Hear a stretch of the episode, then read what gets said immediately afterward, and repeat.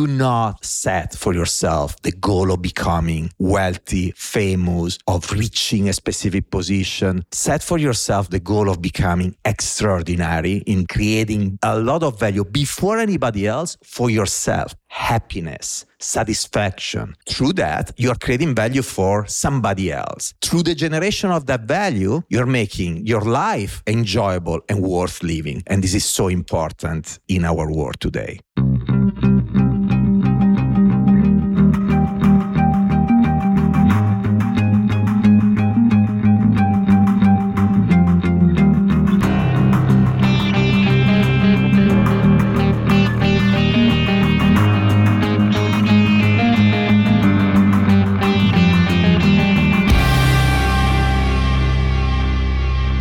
Okay, the day has arrived, ladies and gentlemen. My next guest I met initially in Geneva, backstage, and he had an air of confidence and importance about him, but I did, I have to admit, I did not know who he was. And then luck or fate would have it that we would run into each other again in Pasadena, of all places, where we both spoke at the A I G A National Design Conference. And then for sure I know who this person is. And it's not that often that we get to speak to someone of his stature, of his influence, of his prominence. And as I go through your bio, I'm not even telling you who it is just yet. Let me just tell you his bio. And I don't even do this for regular guests, but here we are. He's the Senior Vice President and Chief Design Officer at a really large company. We'll get into that. He's won more than eighteen hundred design awards and innovation awards. That is incredible in itself. He was previously three M's first Chief Design Officer, featured in Fast Company's fifty Most Influential Designers in America, Fortune's forty under forty, and Ad Age's list of the fifty world's most influential creative personalities. Oh my gosh, how do we do this? Mauro, please, for people who don't know who you are, please introduce yourself, tell us what you do, and tell us a little bit of your backstory. Well, first of all, you're too kind, Chris. Um, as you can hear from my accent, heavy accent, I'm Italian. What accent are you talking my, about? And my name is Mauro Porcini. I'm the Chief Design Officer of PepsiCo. I've been in this position for more than eleven years. I started mm. in July two thousand twelve. Uh, I moved to the United States in two thousand ten to... moved to the headquarters of the company I was working for at that time, that is three M. So tech company, Minnesota, and then I moved to the food and beverage industry, New York City, the magic New York City. Today, I'm an American citizen on top mm. of being an Italian citizen. I love America. I love Italy. I love what I'm doing.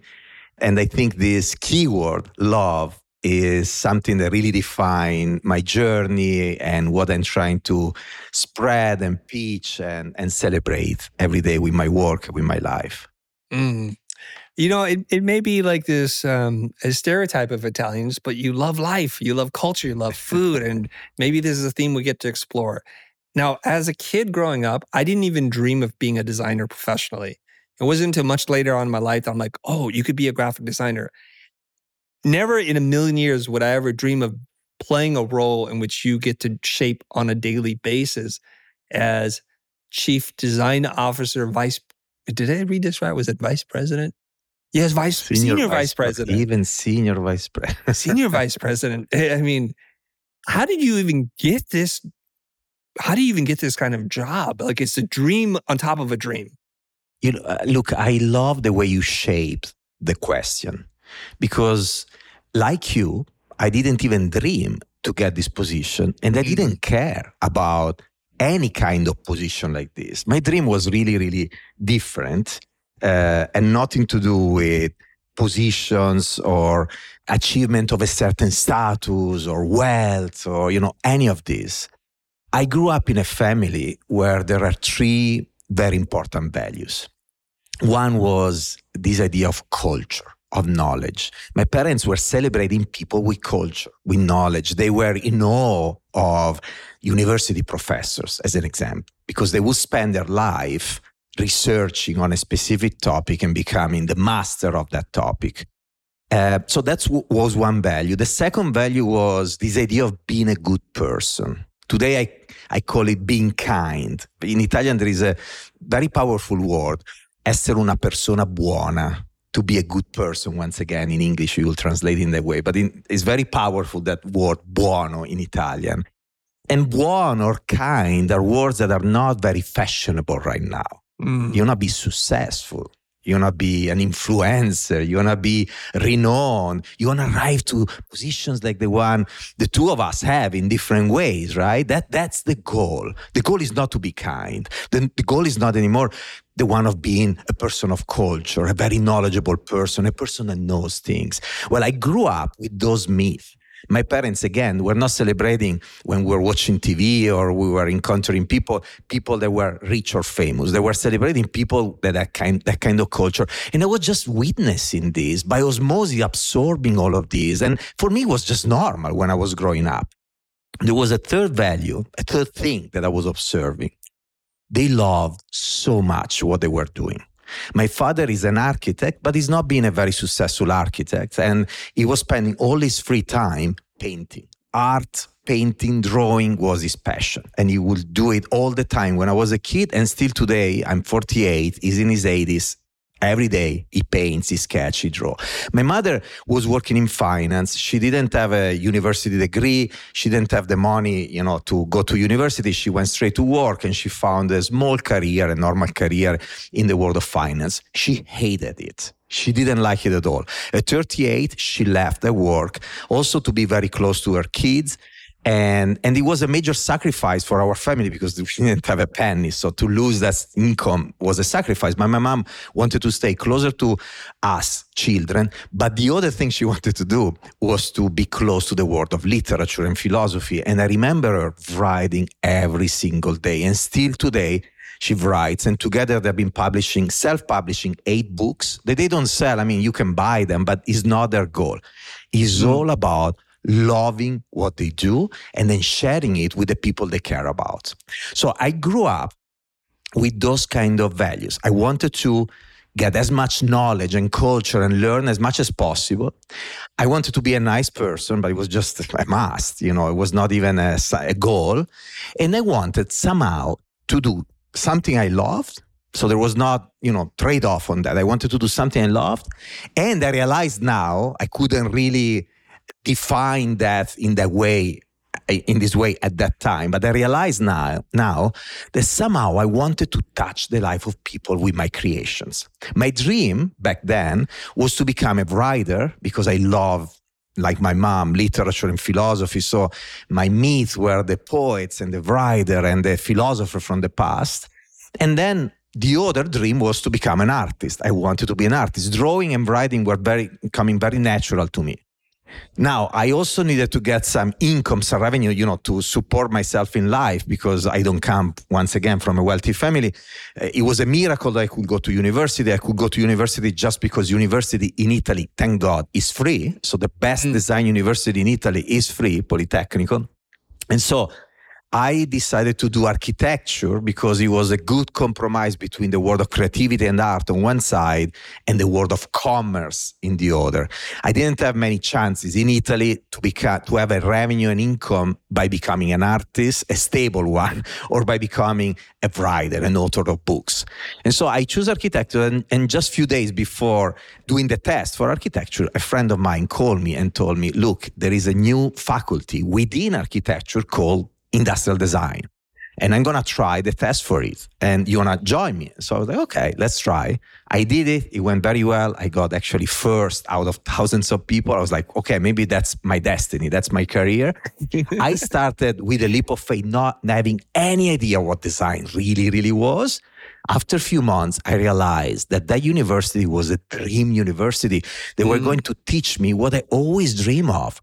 Creating something to create value for people, understanding people and creating solutions for them that could go in their hands and could improve the life of people in a way or the other, making it more fun, more enjoyable, more convenient, more easy, and so on and so forth. So all of this, and I'm sorry for the long, long answer. I promise I'm going to be shorter in the next one.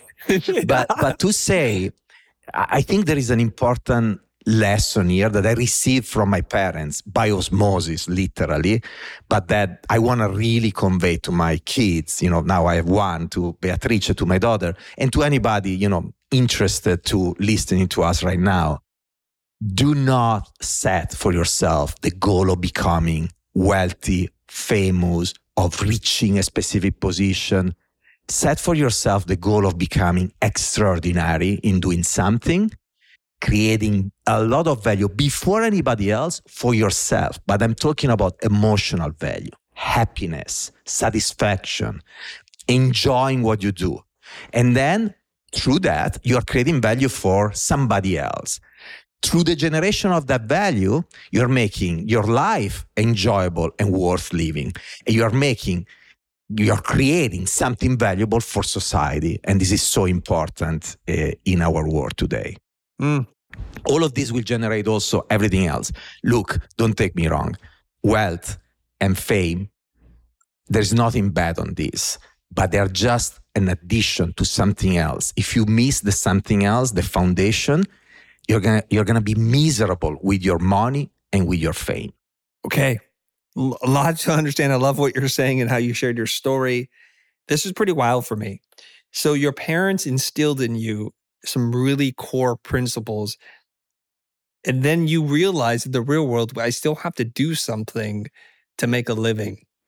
And I, I think it's this balance between culture, the love for knowledge, to instill within you, you got to do something that you're passionate about and you feel deep in your heart. But you're also smart enough, like, okay, I, I still have to make a living here. And an architecture seems to be like a pretty like good balance between these two things. What allowed you to have that idea and then switch in your mind, like, maybe I'll try industrial design? It's like, that's a different area, industrial right? design was even safer because it was really? new in Italy. It's okay. The very first faculty of design in Italy. So all these Italian designers, these famous Italian designers, they're all frustrated architects, frust- frustrated artists, or frustrated engineers. That That's the joke that we always make in Italy. Before Politecnico created the first official university of design uh, in nineteen ninety-three. And yeah. I joined in nineteen ninety-four.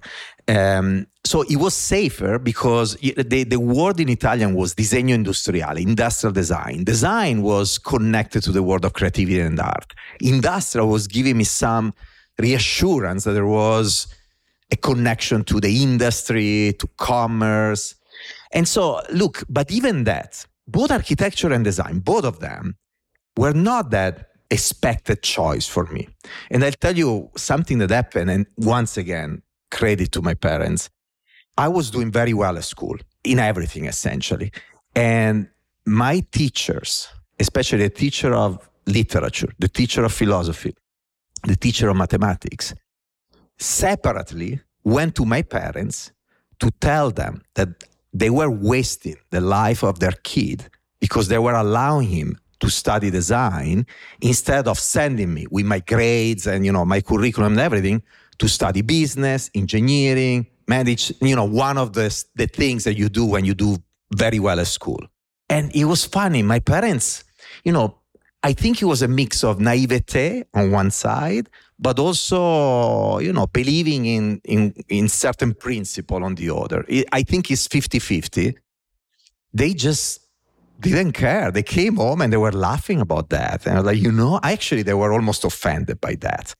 Um, but they were also laughing. And, and, but thank God they were there, because if I had other parents that were more focused on doing what society expects you to do, on focusing on the fact that if you study business or if you study engineering, if you study certain things, if you have those grades, you may have a better career. You're going to have, you're going to make a lot of money. You're gonna, if they were relying on criteria that are more traditional in the world and in society, I would be somewhere else today. Maybe I would be a miserable finance person or engineer. I'm not, I don't have anything against finance or engineer. I may be super happy doing those things.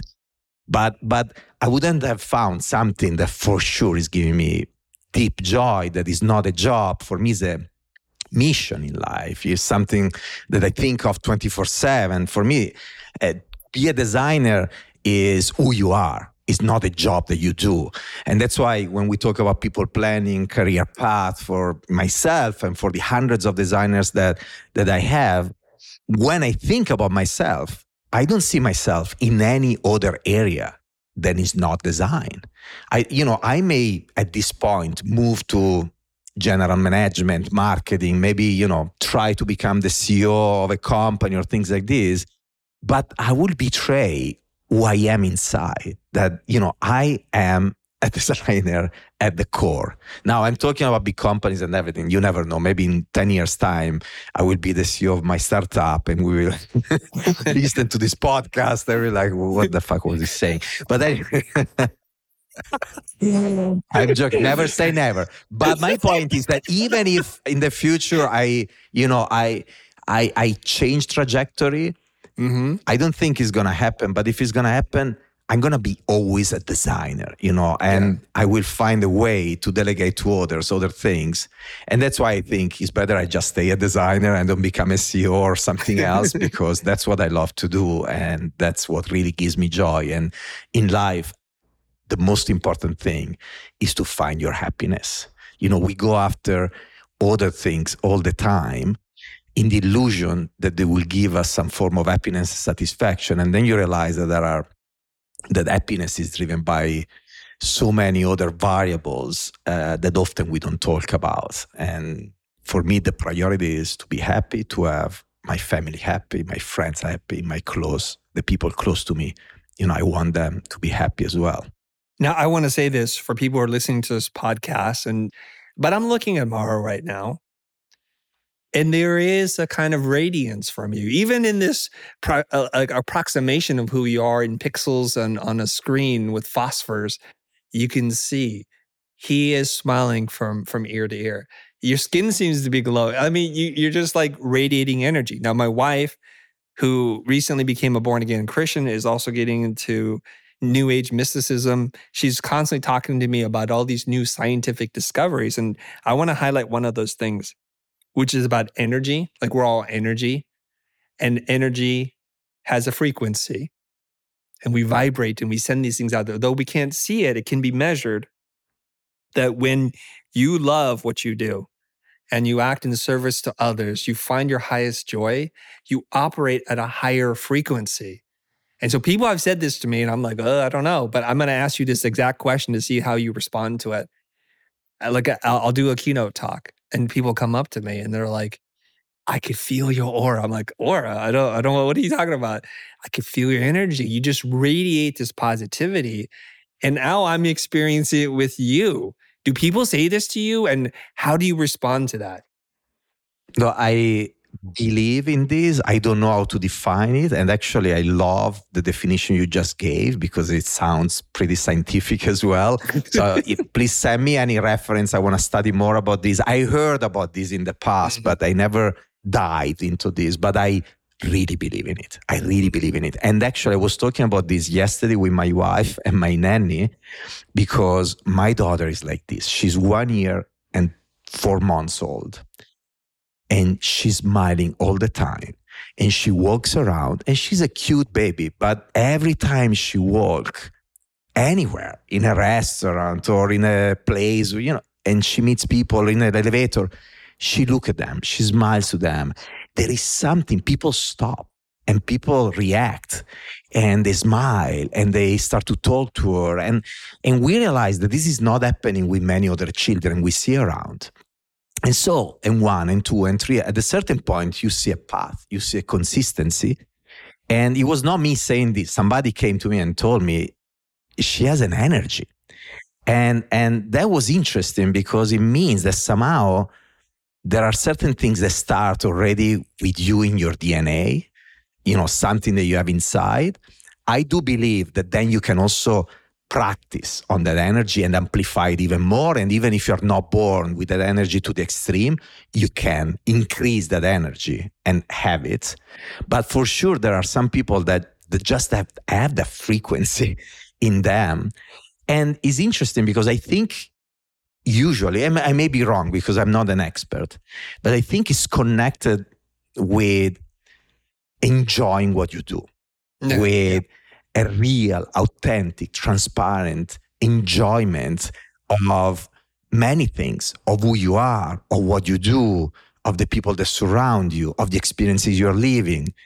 and and and an optimism that you have inside, you know, as something that that the people can feel. The people, they really, really feel this. But yeah, I really, I really believe in in the power mm. of this energy, this aura. Mm-hmm. And for sure you have it. I mean, you, you it's, it's tangible. You, yeah, there are people enter a room and you just feel it even before they start to talk. It's mm. body language, it's the expression, it's, there is something there. Yeah. But again, there are many people listening to us right now, Chris, right. They maybe are thinking, well, I don't have it. I was not born like this. I cannot. Well, again, there are people that are born like this, but practice. Training, starting with awareness, awareness about the power of that energy, awareness about how you amplify that energy in you, because we all have it in a way or the other, some degree of that energy, and then practicing it and trying to, you know, exponentially amplify this. I think even if you don't have it naturally, you can for sure increase it. And, and, and so we can all get there in different ways, with, you know, in different degrees, with a different kind of easiness. Um, but but first of all, we need to be aware about the power of this energy and the power of joy and positivity and love. I, I mean, people are going to sit there. What are these two hippies talking about? Like, we're so not hippies. Let's talk about numbers, data, data, data. Like, I run a company. Because we can talk about that too, right? Yeah, we can, you know. And here you are, you know, senior vice president of a multinational corporation, a chief design officer. So we're, we're, we're, we're going to balance this out, everybody, before you, like, let's get the crystals out and burn some incense. Okay, we're just, you know, when people say, your energy is infectious, without even knowing the principles behind this, their body already feels it. And, and here's what I believe. When you, when you radiate a certain kind of frequency or energy, other people who resonate, like we're talking about frequency and sound and transmission of energy, when they resonate, a whole bunch of things happen because we're, we're constantly pulling each other. We either lift each other up or we can pull each other down. If you ever walked into a room where there's negative things happening, you're like, the expression they say is the tension was so thick we can cut it with a knife. Like, we feel it before we even understand, like, the physics behind it. And so when two people or a group of people resonate at a certain frequency, they're happier. And we know that there is a distinct advantage to positive psychology. When you're happier, you, you have more ideas, you can be more creative, you're more generous. Beautiful things that come from this. And I want to take it back to your parents. This this this person who tells you, with your education, with your academics, you're a really bright guy, you could do anything. Why waste your talent on art and design? And and your parents did something so beautiful. They're like, what? No, we know what we need to do with our child. So they they kind of protected you from that. And it's very consistent with this idea of being kind, loving, pursue knowledge, help other people. And then here you are at probably one of the highest positions that a creative person can achieve. And so we want to balance this, and that if you pursue money, if you pursue fame and impact and influence, very rarely do you get it in a way that your soul and your spirit can still be intact and whole. We've seen people like that. I don't want to get political. I don't want to talk about anybody in particular. But when you pursue your love, your joy, and you operate at the highest frequency, I think naturally money, fame, influence, and impact just come as a byproduct of you operating at the highest frequency of your joy. Is that what's happening with you, Mauro? Look, I think it happened. Obviously, obviously, I need I needed to balance a little bit what my parents were yeah. teaching me in full naivete yeah. uh, with a better understanding of how network, navigate corporations, mm. understand the business world. I, you know, I want to make sure that we give the full message. So you need to be driven by certain principle that starts in your guts, in your heart, and in your mind. But you shouldn't do it in a naive way. You shouldn't do it in a random way. Obviously, obviously, you need to know how to move in the business world, how to pitch an idea, how to uh, you know, strategize to build your business, your capability, uh, to position yourself, your personal brand. Uh, so all of this obviously is part of that. If you're just positivity, you enjoy what you do and you have a lot of fun doing that, but you miss a series of other skills, soft skills, then it's tough to arrive to certain position. Now, the important message though is that you may still be totally happy without being the senior vice president and chief design officer of a company, just for clarity. Now, if you also want to have that, you need also certain skills to understand, you know, how to navigate that complexity. But you can be totally happy being an artist, having, you know, a normal, totally normal life, not having a team under you, not doing a certain kind of work, and it's perfectly fine. And this is where my parents, for me, are an amazing example of this. My mom left her job when she was thirty-eight. My dad was an architect, as, as I say, not very successful. And because of that, he, he was a teacher at school, in high school, of technical drawing as well. He didn't really enjoy too much what he was doing at work, and what he was really, really enjoying was drawing and painting and everything. Now, my mom and my dad, in their humble life and what they were doing and everything, they're the happiest person I know. You know, now mm-hmm. I, I made some money, I have some money, so I told them, Mom, Dad, what can I do for you? I want to give you back also materially, right? And I right. remember a few years ago, I told them, look, tell me anything, anything. I want to do something for you. You did so much for me, you know, but I meant materially. It was the birthday of one of the two of them. So I told them, look, anything, li- literally, even you want to buy a bigger house. I knew that my father, his dream was always the one of having a little garden. He always, always dreamed that. They live in a small apartment still today. I was like, I'm going to help you. They live in a town outside of Milan where apartments are really, really cheap compared to New York, one-tenth of the price of New York. So it was not that difficult to help them. And, and or a car, a better car. They have a shitty, shitty little car. And they were like, no, no, we don't want anything. I'm like, please, please, please, please, please. You know what they asked me at the end? That they could have asked me anything. Yeah. They asked me a trip to Lourdes, you know, the, where the Madonna appear, because they're super, super Catholic. Mm. Their dream mm. was, they never travel, you know, and so their tree, dream was to go where there was, to Lourdes, where there was the apparition, there's been the apparition of uh, the Madonna.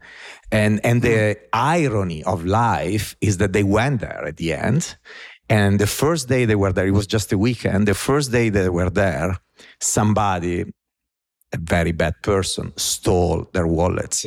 And so they were there without credit cards and documents or anything. So disaster, uh, irony of life. But I'm I'm telling this story. I mean, this was the irony of, of the specific moment. But to say you can be happy becoming the C E O of a company, the C D O, or the C M O, and or with your own startup and be very successful.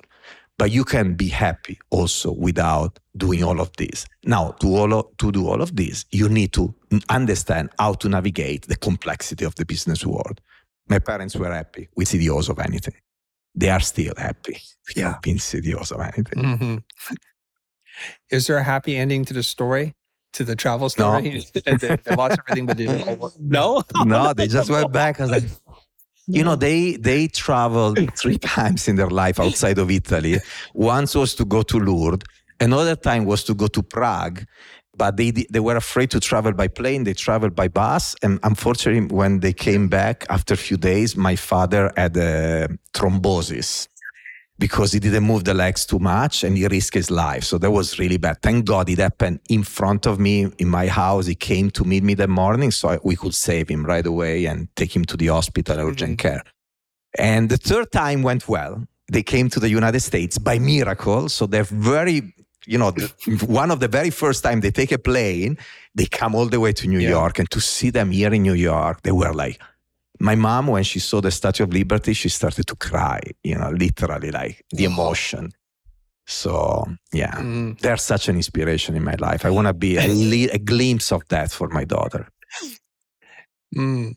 I love that. So they've traveled three times, two of which had some really bad outcomes, at least one time when they went to come visit you in New York, they had a really good experience. Yeah. I can only imagine what that's like for someone who hasn't traveled, who doesn't live in a big city. To, this is a culture shock on levels that it's hard to kind of, how did, how did they even process any of this? Ah, it's, I, it was beautiful to see their awe, how excited they were.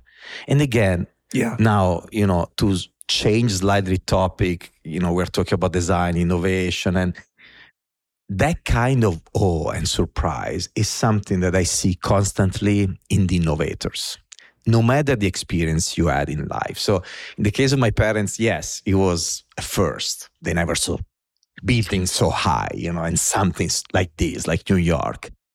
But I met so many people in my life that had all kinds of experiences, that have been traveling all around the world, and they're still able to have that kind of awe and wonder that I saw in the face of my parents when they came to New York. And this is what innovators do. They still have that sensitivity, that empathy, that ability inside themselves to get excited by things, to discover always something new in things that eventually they already saw, to appreciate that, to have also the confidence of expressing this.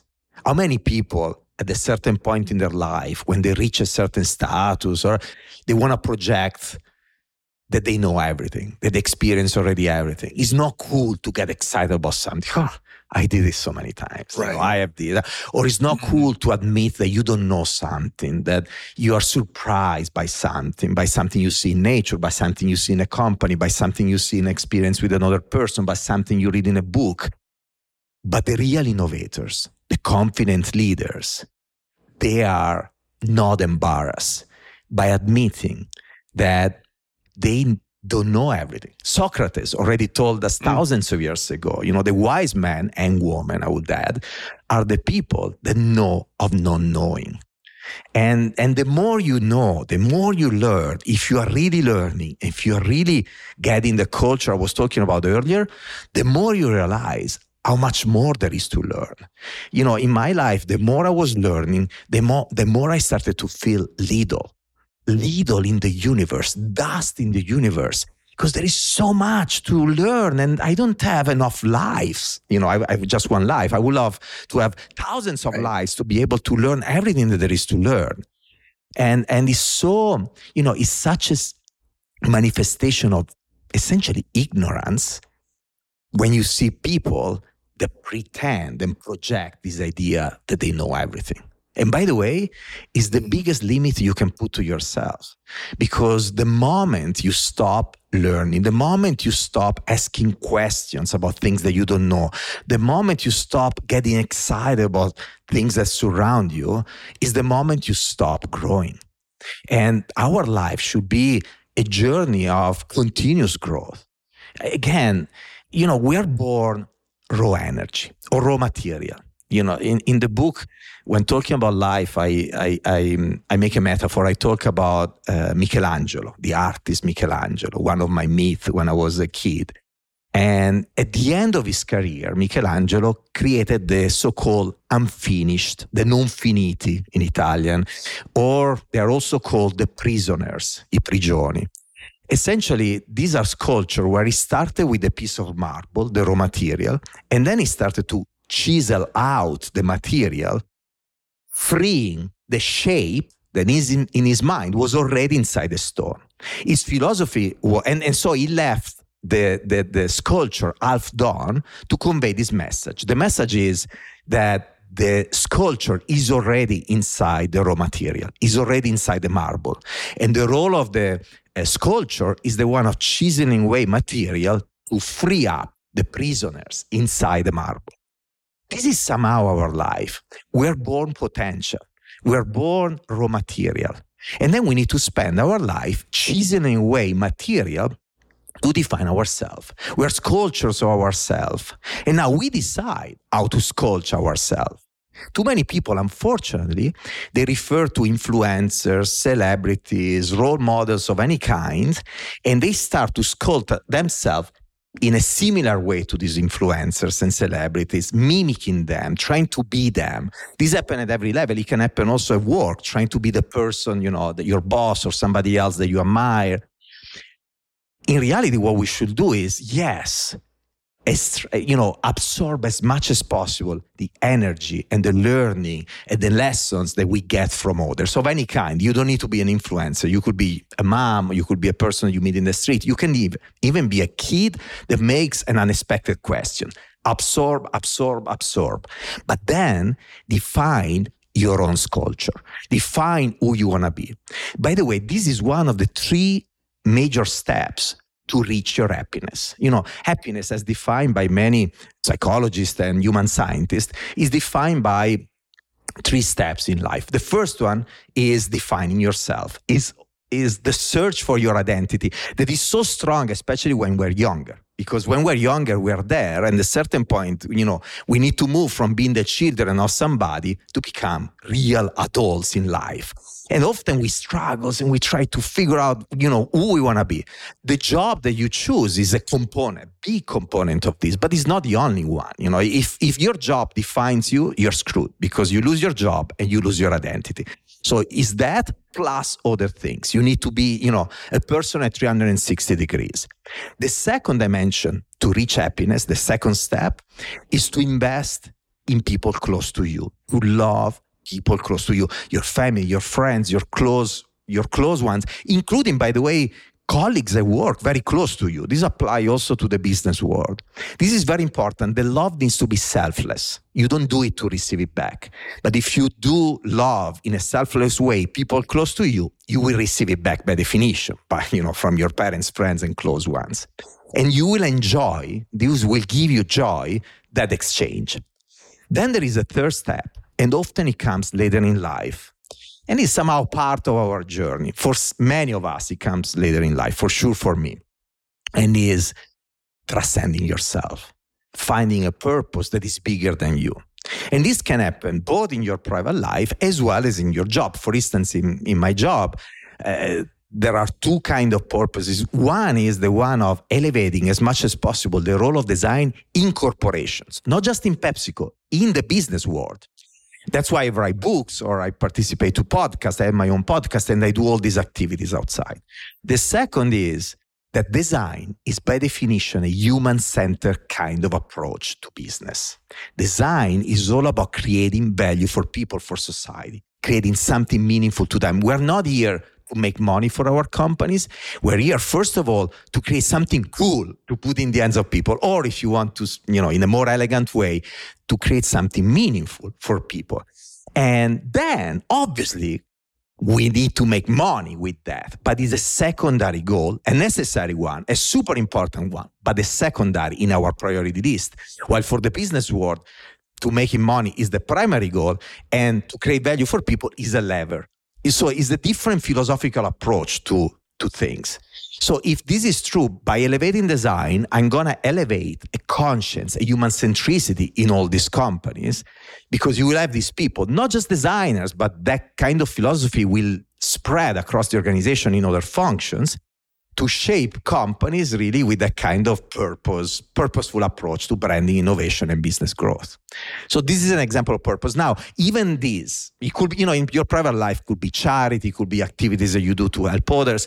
Even this that sounds so noble, so selfless, even this is all about yourself. Why? Because at a certain point in life, you realize that sooner or later, you won't exist anymore. You will die. And so doing something bigger than you is a way to become immortal, to create a legacy, to be remembered after you're gone. You may be remembered because you did something in the world, because you're Steve Jobs and you created Apple and Pixar, or you may be remembered because you are a kind person and you are doing a lot of kind acts to strangers, to different kind of people, and people will remember you with a smile in their face.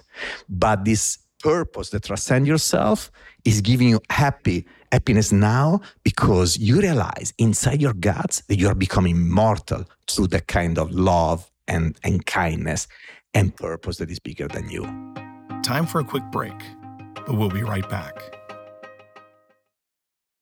When you need mealtime inspiration, it's worth shopping Kroger, where you'll find over thirty thousand mouthwatering choices that excite your inner foodie. And no matter what tasty choice you make, you'll enjoy our everyday low prices, plus extra ways to save, like digital coupons worth over six hundred dollars each week. You can also save up to one dollar off per gallon at the pump with fuel points. More savings and more inspiring flavors make shopping Kroger worth it every time. Kroger, fresh for everyone. Fuel restrictions apply.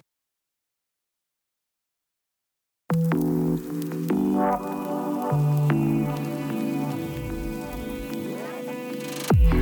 to experience the shift that happens when you get yourself around the right community, resources, and support to scale? We're ready to show you inside the Future Pro membership. The Future Pro membership was created for established creative service providers, coaches, and consultants that want to take their business to the next level. Go to thefuture.com slash pro to learn more and join us inside.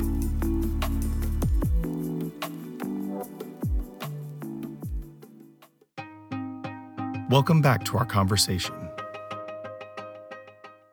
I've been talking to Mauro. He's a senior vice president and chief design officer at PepsiCo. His book, The Human Side of Innovation, The Power of People in Love with People, is available on Amazon. We'll include the links in the description below. It's not often I get to talk to someone at your level and how many people you must have to oversee and manage. So I want to ask you this question, and I, I believe you're, you're prepared to answer this, in that you, you've been talking a lot about the power of design. I'm curious, what is the business metric that you're seeing when organizations, big and small, elevate, celebrate, and empower designers and design thinking into their organization?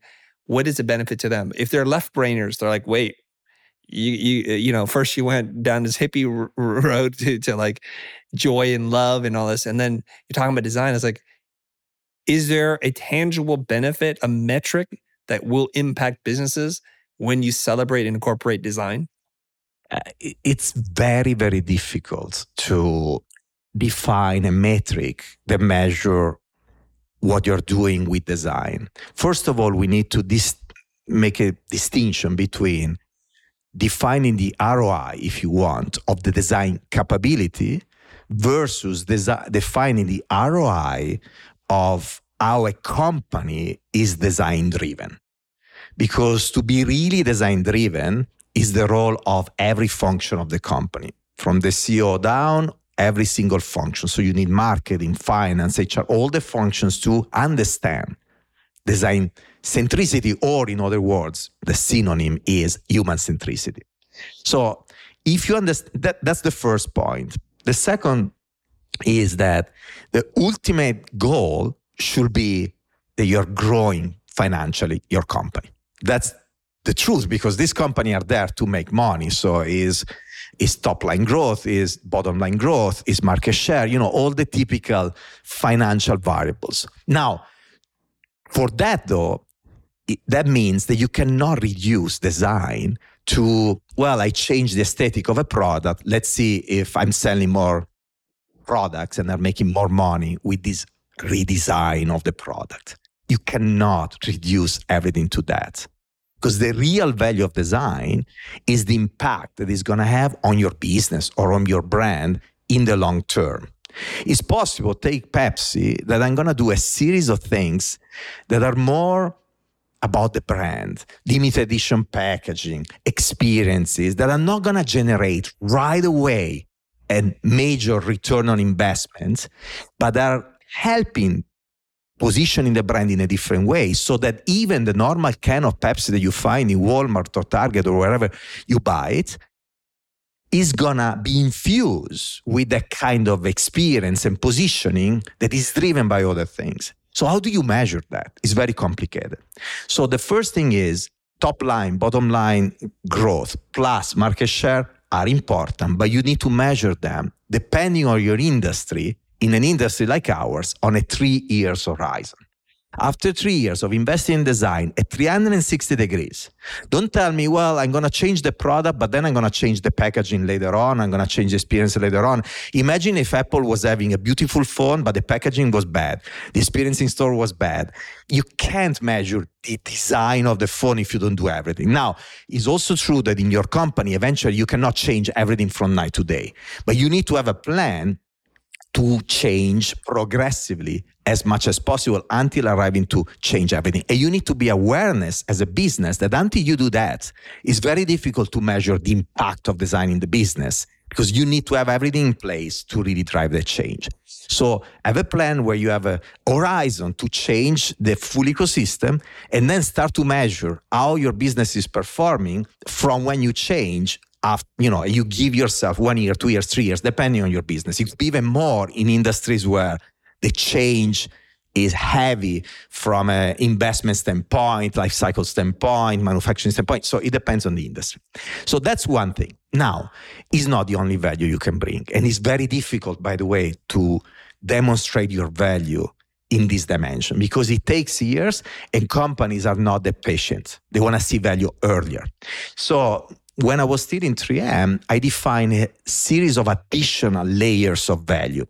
The first one is, uh, and they're all qualitative, even though you can measure them somehow. But it, I'll tell you at the end what happened in three M and what is happening in PepsiCo with this, with these layers. The first one is how you impact the users.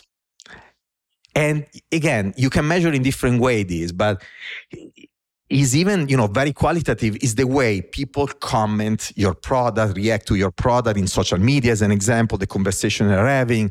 It, for instance, for Pepsi, it's the enthusiasm that people had when we launched the new design. I mean, ninety-nine percent positive sentiment with seven billion impression.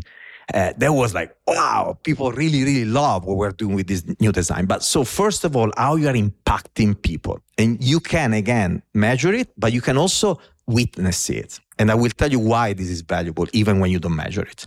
The second one is impact on customers. This has been very important for us, both at three M and in PepsiCo in the past eleven years.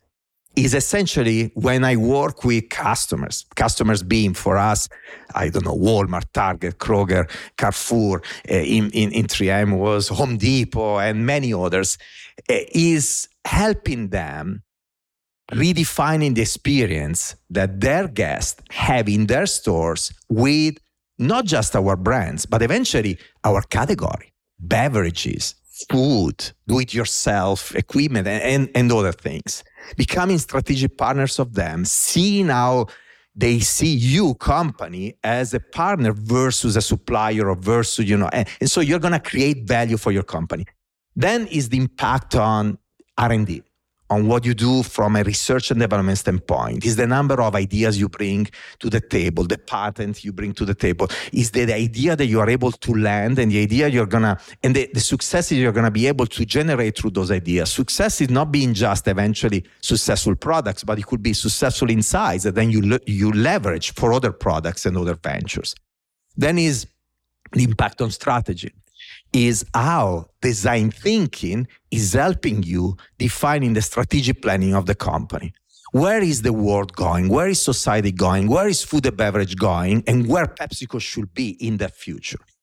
Once their design starts to be a role in those conversations, start to have a role in those conversations, and you start to shape the strategic planning of the company, this is something very intangible. It's not something that you really see in the market, but it's something very powerful that design can do. And it's nothing else than business strategy with human centricity, because that's what design-driven strategy is about. Then is impact on communication and employer brand. brand. Essentially is how your company is perceived by different target audiences, from shareholders, media, the new talents that could join the company in the future, customers. So a design-driven company is often a company that is loved by people in so many different ways for different reasons. But obviously you need to craft different kind of stories depending on the audience you're talking to. I'm gonna, it's gonna be a different story, the one that I tell a potential talent to attract to PepsiCo than the one I'm gonna tell a shareholder. But they're all connected to the same philosophy approach, to this idea of design-driven human centricity. And so these are, I would call them soft values. And then there is the very tangible value on cost of processes. You can decrease the cost of process by increasing the output, the quality of what you're doing. For instance, we have been tracking how much PepsiCo has been spending in design uh, between internal people and external agencies. And we have been generating savings of millions and millions of dollars over the years, many millions of dollars. And we've been tracking this from the very beginning, eleven years of tracking. So now we have very substantial data. Uh, is the savings on cost of goods. You may decrease the cost of your product and increase perceived quality, or keep the same cost. Uh, sorry, you can decrease the cost at the same perceived quality, or you can eventually keep the same cost or even increase the cost, but exponentially increase perceived quality, creating value for your business and your brand, and so on and so forth. So these are few examples of things we've been on one side tracking, but the reality is that tracking all of this is intense. It requires money, resources, and often design functions don't have that luxury. And so what the way we're using it is not even tracking. I realized, again, many years ago when I was still at three M, that if you craft stories across all these points, and you tell your C E O, you tell your business organization, well, we've been doing this in this project, in this project, creating value in all these dimensions for you, they will get it. Actually, they will start to see that by themselves, because customers will talk to them, consumers will talk to them. So they will start to witness it by themselves. But then you craft the story, very powerful, showing all those dimensions of value. And they would be like, wow. And by the way, if you do that at the lower cost than just doing it randomly and consistently, just jumping from an agency to the other, but if you do it in, instead from within, strategically, working with internal people and also with agencies, we work with tons of agencies out there. It's a super powerful proposition. That's why we keep growing. Uh, you know, we have more than three hundred designers. We have seventeen design centers. We just opened this week the design center in Istanbul, because there is value on one side, in a very productive way. In the other is the magic formula of full effectiveness of what you're doing, quality and efficiency together. Mm. So you see, we jump from love and emotion to numbers and data. And this is what I was telling earlier. Probably my parents would have never been able to tell this kind of story, the second part of the story. And that's why I'm saying, right. you know, yeah, you need that love, that authenticity that often you don't expect in this world, in these companies, in this kind of business environments.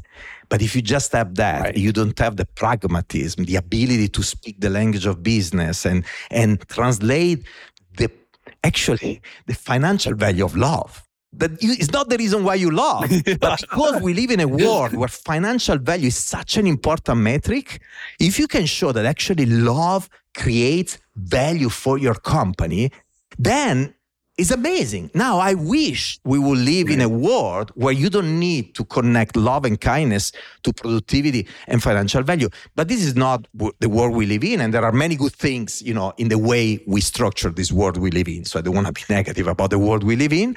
Um, but, but again, it's magic that today you can connect creating value for people with creating value for companies. It was not the case twenty years ago, thirty years ago. Today is the case because many of those barriers to entry built by these big companies made of scale, of production, distribution, and communication are crumbling down under the winds of globalization, new technologies, uh, digitization. So essentially, you know, many of these mega brands now don't compete anymore just amongst each other. They compete with a new startup that you are creating and you're bringing to market, and big and small are left with just one option, refocusing everything on people and creating something extraordinary for them, the best product, the best story, the best communication, the best experience, the best service, the best in everything.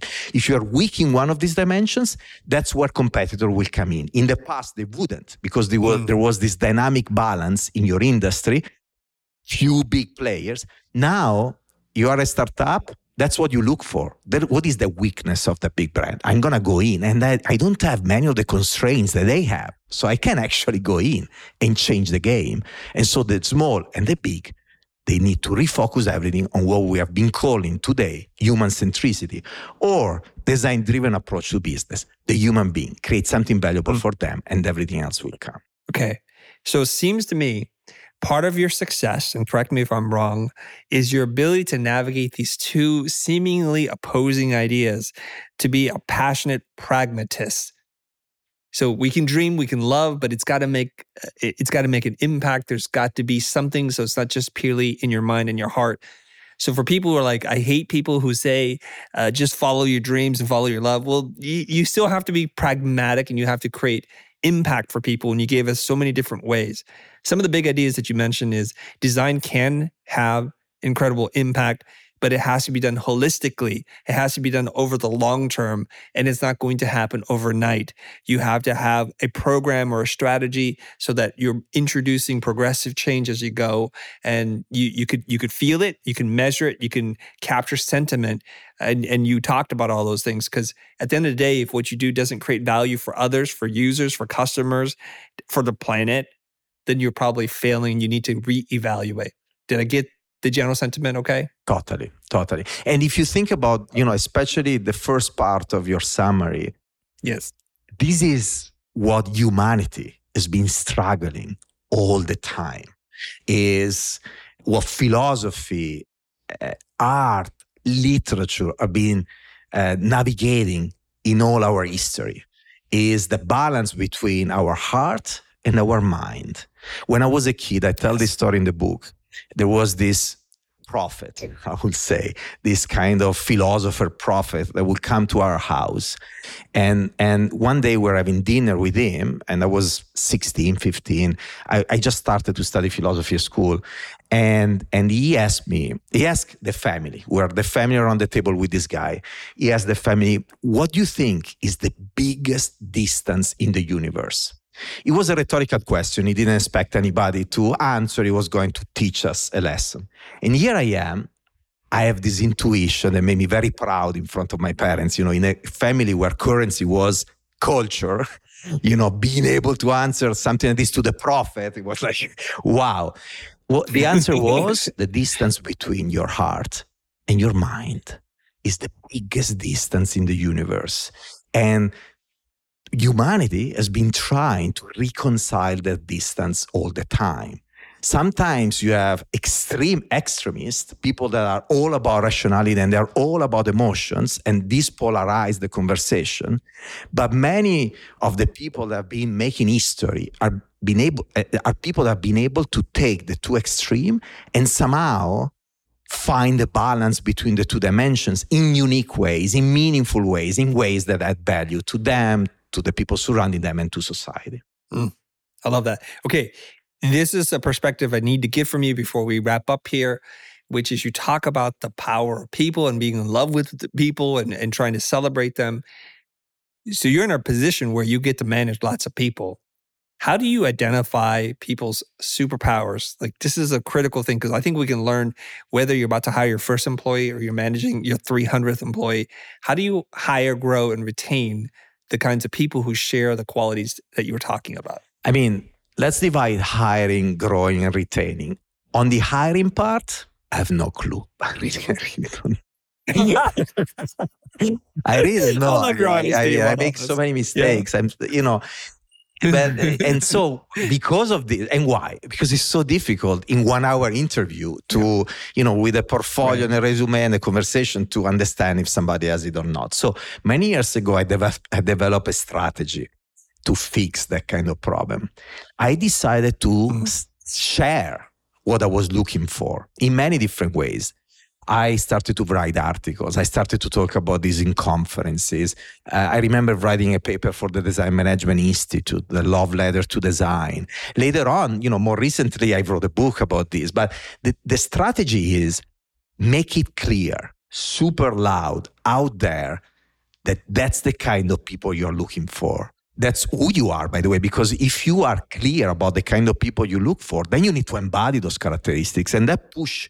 pushes even yourself to really invest time to take those kind of traits to the extreme, to become a role model. And it's not easy because, you know, we're talking about many different characteristics that define these ideal innovators, what I call the unicorns, and it's impossible to have them all to the extreme. So when you write them down and you're like, I want people like this, obviously you need to practice them yourself and try to get better and better, better every day. You will make a lot of mistakes, but with awareness, and you will try to get better. So sharing this as much as possible out there to every kind of channel that you can imagine. For instance, today, Chris, I'm using your podcast to share this message with potential people that may want to uh, join the company.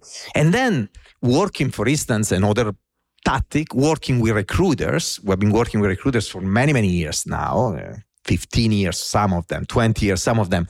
Uh, They know inside out who you are, what kind of people you're looking for, and their job is to build relationships with people out there, know them in depth. They have the time to do it. It's their core job. And so they bring to us people that reflect somehow the traits that that that I'm trying to to find. So, and then another tactic, you know, just talk, being very practical, right? Because I know that I have my biases, I know I have my perspective like everybody else, I bring in in the interviews, not with me, you know, I want to separate things. So everybody has a different kind of experience and conversation. People from my team or outside of my team with different perspectives. So they're going to see things that eventually I don't see. And then we get together and we debrief and we talk about what we saw. And often they, again, they see people, uh, things that I don't see, I see other things that they don't see. And we come back with a final evaluation of the person. And we try to choose the right people. And yet we, we don't always find the right one. To grow and retain, then once they're in, if they fit in the culture of the organization, it's all about inspiring them all the time. So you need to practice what you're talking about. You need to be what you're talking about. And then, so walk the talk. And then is empower them, let them free, give them the freedom to be themselves. And by the way, they're not going to be like you. Accept that. You want a certain kind of person, but then every person is different. Accept that. Empower them and be there to steer their direction, to correct anything that you think is not going in the right direction. But if you empower them, they will enjoy what they do. They will become loyal to the dream, to the vision, to the company, and they will have fun doing it. How about retain? Well, I mean, it's a mix of that and then making sure that you pay them in the right way. Uh, and then I say pay because you reward them, you know, it will be broader than pay, right. But pay, let's not be, you know, let's be honest, is a key component. And why I'm mentioning this specifically, because over the years, obviously I had to work so much with our human resources team and, you know, the, the compensation team and everything to make sure that we're positioning design in the right way, that we have the right titles, the right compensation, that we're aligned to marketing, to R and D. It's not been easy. It's been a journey, by the way. You know, a, a, every other year we step it up, we, we, we, we get better and better and better. But this is key. I mean, it would be hypocritical to just talk about vision and dream and this and that, and then They're not, they're paid, I don't know, half of a marketer or of a person working in R and D. Uh, so that's important as well. And by the way, I, I think it's interesting to also understand what is the role of a chief design officer. I mean, designing is a part of what I do, but I need to work with finance to justify the cost of our team, to define the R O I of the team. I need to talk with H R to understand the position inside the organization, the wiring with the rest of the organization, the right compensation for these people, the rewarding of these people, and so on and so forth. Actually, to be a chief design officer of a company means that you apply what you do with design to designing culture and capability.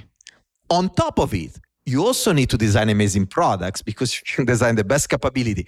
But if you don't deliver on what is generating the revenue we were talking about earlier to the company, y- your job is not going to last. And by the way, just to close, we've been talking a lot, especially at the beginning, about love and energy. And, you know, my the subtitle of my book is People in Love with People. And, and there is the introduction to the book of two C E Os of the company, Ramon Laguarta, the current C E O, and Indra Nooyi, the previous C E O. So two C E Os decided to put their name on the cover of my book, where the subtitle is The Power of People in Love with People. Very esoteric, right? I can talk in this way today because of the credibility I have now by delivering value, financial value.